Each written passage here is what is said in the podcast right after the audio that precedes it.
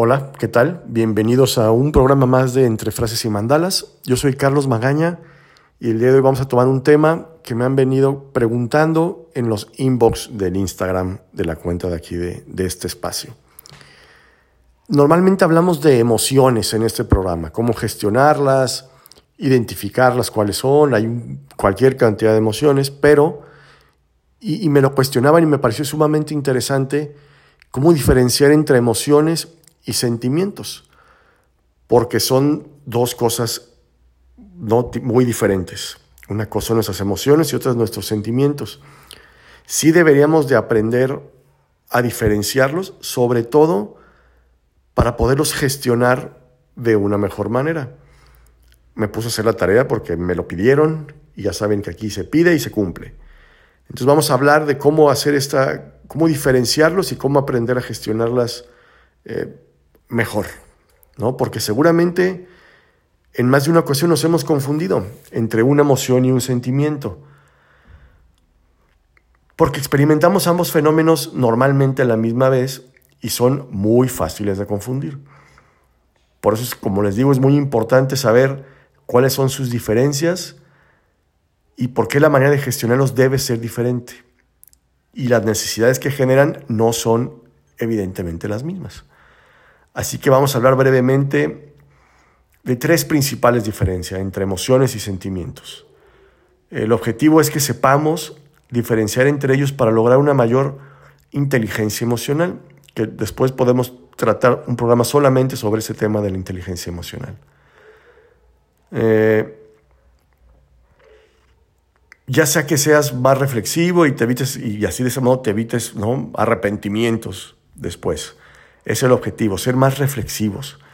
Porque las emociones y los, y los sentimientos pueden llevarnos a hacer cosas que son fruto del calor del momento.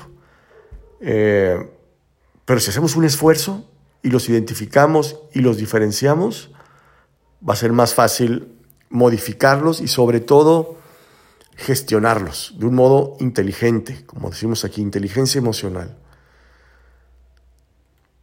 Entonces, estas tres diferencias entre emociones y sentimientos, si quieren ponerle como uno, sería su origen automático versus el razonado. A ver si me logro dar a entender, familia. Ahí les va. Mientras que las emociones tienen, evidentemente, su origen en ese sistema límbico y la parte más primitiva del, del cerebro, los sentimientos pertenecen a otra zona, que es nuestro lóbulo frontal.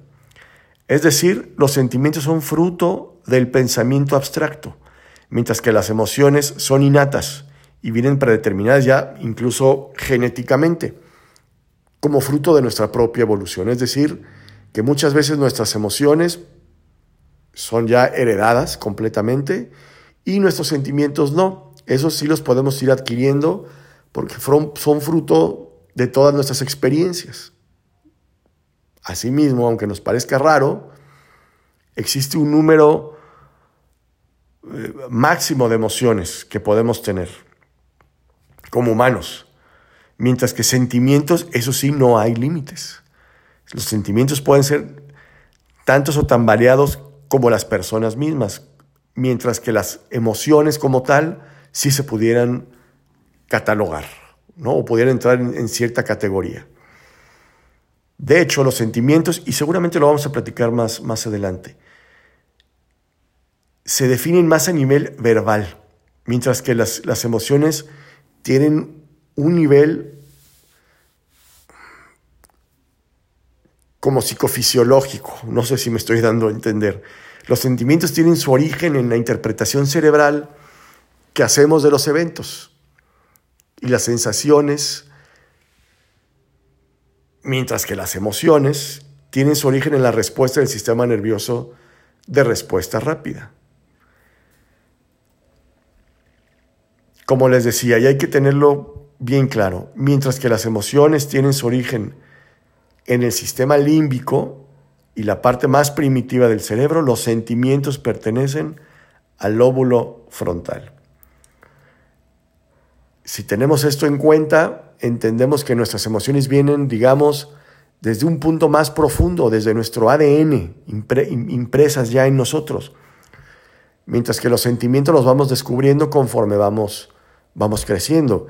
Vamos entendiendo qué es la tristeza, qué es la, qué es la felicidad, que no son emociones, son sentimientos.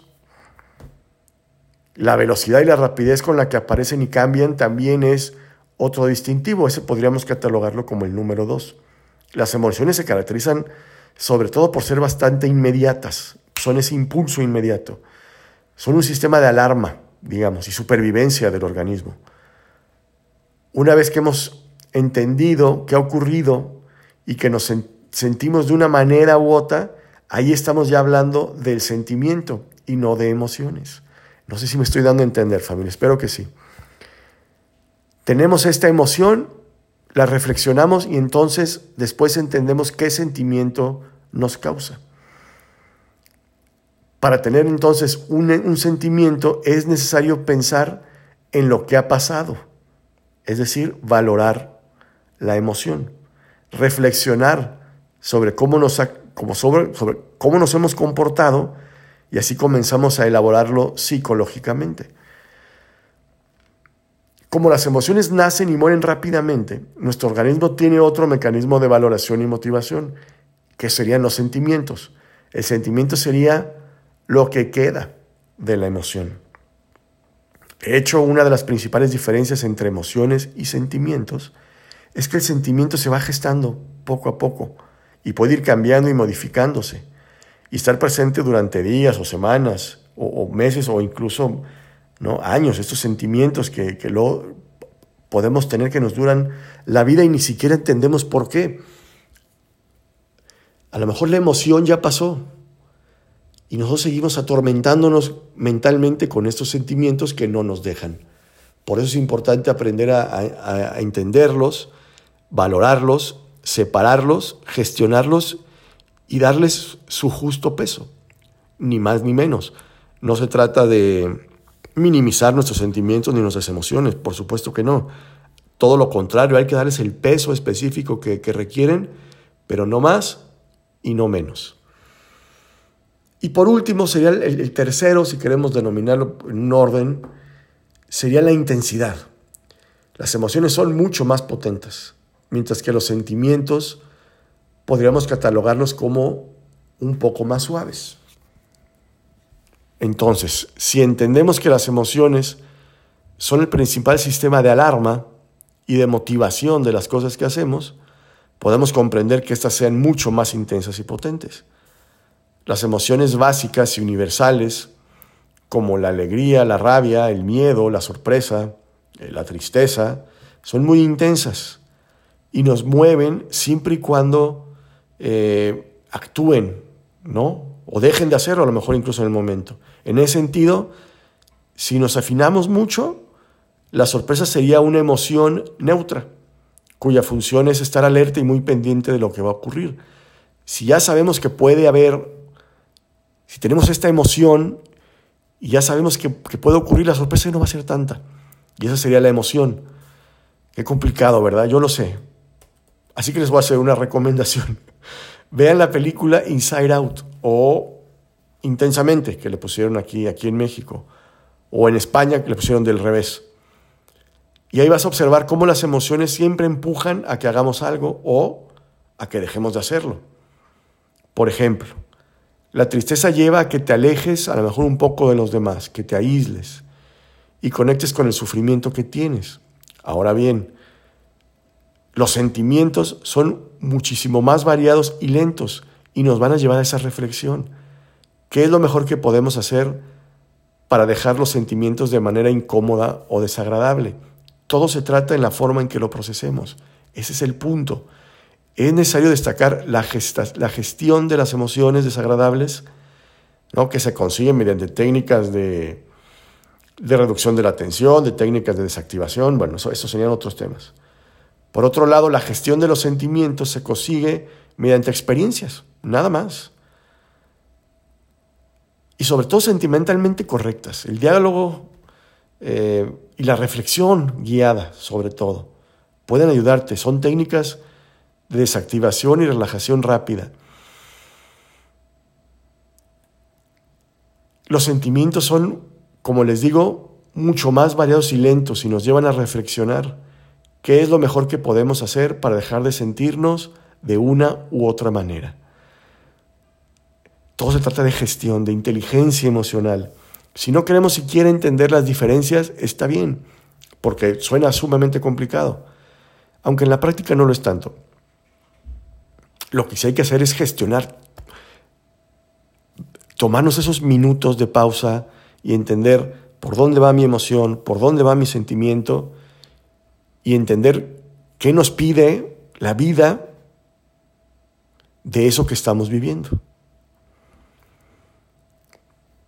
Claro que podemos entender que como hay diferentes, que hay diferencia pues entre emociones y sentimientos, la manera que les digo de gestionar esas experiencias es diferente.